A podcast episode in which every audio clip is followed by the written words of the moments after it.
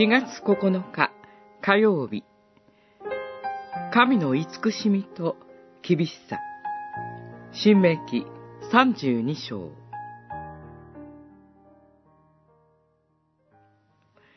あなたはそれゆえ、私がイスラエルの人々に与える土地をはるかに望み見るが、そこに入ることはできない。32章52節。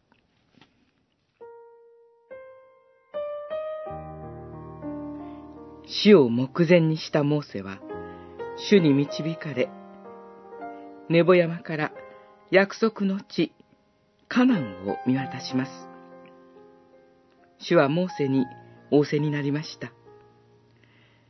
あなたたちは、メリバの泉で、イスラエルの人々の中で私に背き、イスラエルの人々の間で私の聖なることを示さなかった。それゆえ、主の約束の土地をはるかに望み見るが、あなたはそこに入れないと。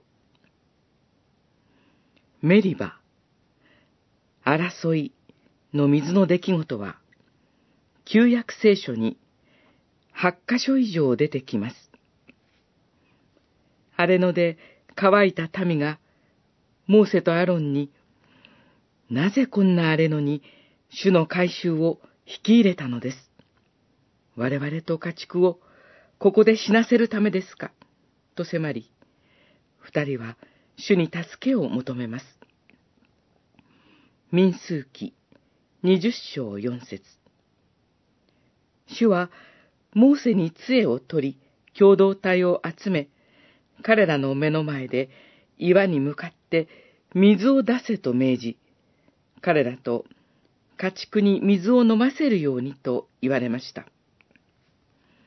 度重なる民の反逆に憤ったモーセは、手を挙げ、杖で岩を二度打ってしまいます。